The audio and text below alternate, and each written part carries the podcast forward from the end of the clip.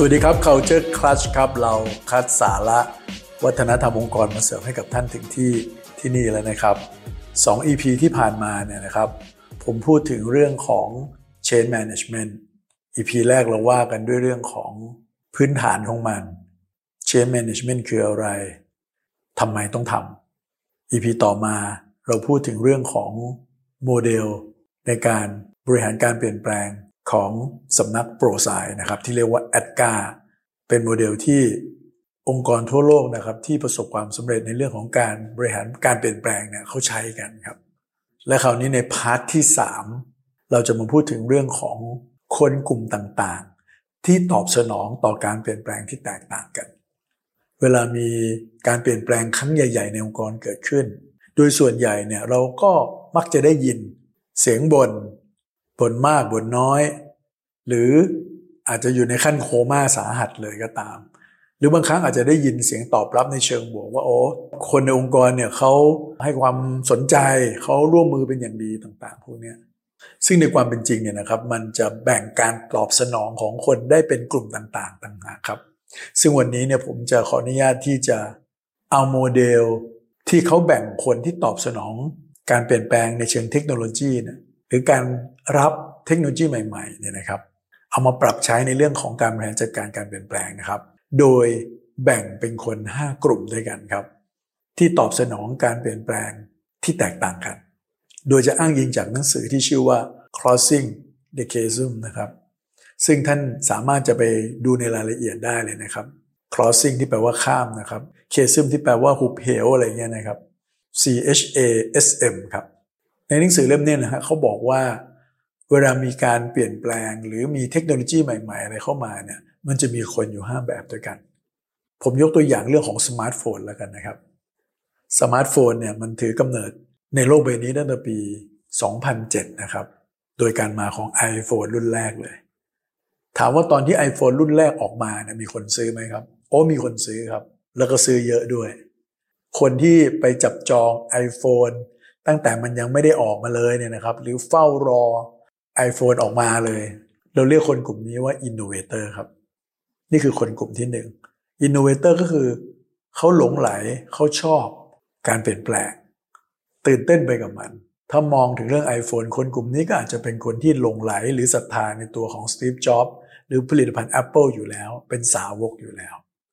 แล้วคนกลุ่มนี้เนี่ยเขาพร้อมที่จะปรับตัวเข้าหามัน แม้ว่า iPhone ออกมาใหม่ ๆ มันจะใช้ยาก มันต้องปรับตัวเข้าหามัน เขาพร้อมที่จะทำได้ อันนี้เขาเรียกว่าพวก innovator ครับ เอาด้วยแบบขั้นสุดเลย กลุ่มที่สองนะครับ เราเรียกว่า early adopter คล้าย ๆ กันครับ เป็นคนกลุ่มแรก ๆ เหมือนกันในการรับเรื่องใหม่ ๆ ถ้าเปรียบเรื่องของสมาร์ทโฟนเนี่ยเขาก็อาจจะเป็นคนกลุ่มแรก ๆ เหมือนกันที่ใช้สมาร์ทโฟน ใช้ iPhone แต่เหตุผลของเขาอาจจะแตกต่างจากคนกลุ่มแรกครับ คนกลุ่มที่สองเขาใช้ความเป็นเหตุเป็นผลมากกว่า เขาเห็นประโยชน์ ว่าไอ้ตัวสมาร์ทโฟนเนี่ยมันจะมาช่วยทำให้งานของเขาทำให้ชีวิตเขาดีขึ้นยังไง เป็นสาวกนะครับ เพราะฉะนั้นกลุ่ม Early Adopter เป็นกลุ่มที่เวลาจะรับการเปลี่ยนแปลงอะไรมา ถ้าเขาพบว่ามันเป็นประโยชน์ต่อเขา เขาพร้อมที่จะเปลี่ยนแปลงได้ และนั่นคือคนสองกลุ่มแรกนะครับ ที่ค่อนข้างที่จะ positive ต่อเรื่องการเปลี่ยนแปลงอ่านี่เรามาดูคนกลุ่มที่เหลือนะครับ ซึ่งจะมีอีก 3 กลุ่มด้วยกัน คนกลุ่มที่ 3 เลยก็คือ กลุ่มคนที่จะยอมเปลี่ยนจะยอมรับอะไร ก็ต่อเมื่อคนส่วนใหญ่เนี่ยเขาเริ่มยอมรับมันแล้ว หรือเขาเริ่มปรับมาใช้แล้ว ยกตัวอย่างเช่นนะครับ คนกลุ่มนี้เขามองไปทางไหน ก็เห็นใครๆใช้สมาร์ทโฟนกันเริ่มเห็นประโยชน์ของมัน เห็นว่ามันเอามาใช้กับชีวิตประจำวันได้จริง ๆ App Store ต่างๆ หรือ Play Store ต่างๆ มีแอปพลิเคชันมากมายให้เลือกใช้ได้จริงละสามารถใช้ติดต่อสื่อสารกับคนอื่น ใช้แอปพูดคุยกับคนอื่นได้ เข้าโซเชียลมีเดียต่างๆ ได้ กลุ่มนี้เขาเรียกว่ากลุ่ม pragmatist ซึ่งก้อนนี้จะเป็นก้อนคนส่วนใหญ่ พูดง่ายคือว่ามองความเป็นเหตุเป็นผลจริง ๆ เลย คนสองกลุ่มแรก อาจจะซื้อสมาร์ทโฟนมาใช้แม้ว่าอาจจะมีความเสี่ยง เพราะว่าตัวเองเป็นคนกลุ่มแรกๆ การ support อะไรต่างๆ ก็ไม่ค่อยดี แต่พอ iPhone หรือว่าสมาร์ทโฟนมันเริ่มออกมารุ่นถัดๆมาหลายๆ ปีต่อมาแล้วเนี่ยมันก็เป็นเรื่องปกติแล้ว การให้บริการ accessory ต่างๆ มันมีมากขึ้น มันเริ่มเป็นเรื่องปกติของชีวิต คนกลุ่มนี้เกิดขึ้น และนั่นคือคนกลุ่มที่3นะครับ คนกลุ่มที่4นะครับเราเรียกว่าเป็นกลุ่มskeptic ครับ skeptic เนี่ย เป็นคนที่ตั้งใจตั้งแต่แรกเลยว่าหัวเด็ดตีนขาดยังไง ก็จะไม่ใช้สมาร์ทโฟน รู้สึกว่าเป็นเรื่องที่เกินความจำเป็น ต่อต้าน แย้งตั้งแต่แรกเลยว่า มันไม่ดีอย่างนั้นไม่ดีอย่างนี้แล้วยังไงก็จะไม่ใช้มัน แต่เขาเริ่มเห็นว่าเพื่อนๆเก่าๆเนี่ยติดต่อกันได้ คนสามารถคุยกันได้ และกลายเป็นว่าเขาเริ่มมีปัญหาในการติดต่อคนอื่นละคนเริ่มไม่ได้ใช้โทรศัพท์ในการโทรอย่างเดียวแล้วแต่มันมีไลน์ มีโซเชียลมีเดียต่างๆ ในการที่จะติดต่อสื่อสารกัน เขาเริ่มไม่ได้รับข่าวสาร เขาเริ่มมีปัญหาในการสื่อสารแล้วและด้วยความลำบากตรงนี้แหละครับ ถ้าเขาไม่ปรับตัว เขาก็จะสื่อสารกับคนอื่นไม่ได้ ชีวิตเขาจะเริ่มมีปัญหาจริงจังเลยนั้นการที่ตัวเองปฏิเสธ หรือไม่เอาเลยหัวชนฝาเลยตั้งแต่แรกเนี่ยกลายเป็นว่าถูกบังคับ ให้ตัวเองต้องยอมที่จะรับการเปลี่ยนแปลงนี้เข้ามา และคราวนี้มาถึงคนกลุ่มสุดท้ายกลุ่มที่ 5 คือพวก laggard ครับ laggard หมายถึงคนที่ยังไงก็จะไม่เปลี่ยนแปลงสมาร์ทโฟนยังไง ฉันก็จะใช้ feature phone ต่อไปนั่นจะเห็นว่าในปัจจุบันอาจจะยังมีคนใช้ feature phone อยู่นะครับ ก็คือโทรศัพท์ที่มันไม่ใช่สมาร์ทโฟนเนี่ยเป็นโทรศัพท์แบบมีแต่ปุ่มกดอย่างเดียว อาจจะยังมีอยู่นะครับ แต่เป็นส่วนน้อยเห็นไหมคนกลุ่มนี้ก็คือไม่รับการเปลี่ยนแปลงใด ๆ เลยงั้นท่านจะเห็นว่า แม้ว่าเราจะแบ่งเป็นคน 5 กลุ่มก็ตาม แต่ว่ามันจะมีคนที่เป็นคนส่วนใหญ่อยู่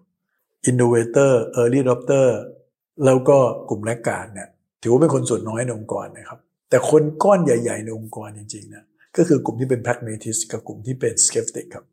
เช่นเดียวกับเรื่องการเปลี่ยนแปลงครั้งใหญ่ๆในองค์กร ก็มักจะมีคน 5 กลุ่มนี้แหละครับ แล้วก็การตอบสนอง 5 แบบแบบนี้ ในฐานะที่เราเป็นคนที่ต้องบริหารการเปลี่ยนแปลง ก็ต้องเข้าใจคนทั้ง 5 กลุ่ม กลุ่ม innovator กลุ่ม early adopter เหมาะต่อการที่เราจะใช้ประโยชน์ของเขาครับ เอาเข้ามาเป็นพวก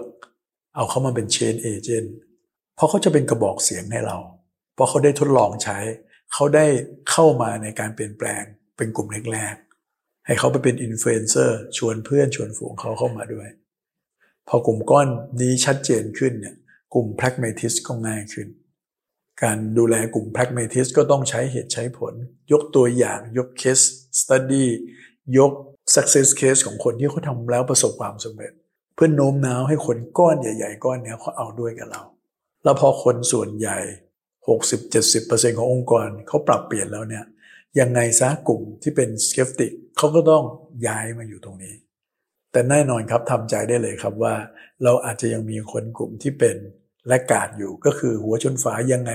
ฉันก็ไม่เอาด้วยแน่นอน แล้วเราจะทำยังไงเขาดี ใน EP หน้าเราจะพูดถึงเรื่องการบริหารจัดการคนกลุ่มนี้ด้วยกันครับ แล้วพบกันใหม่ครับ สวัสดีครับ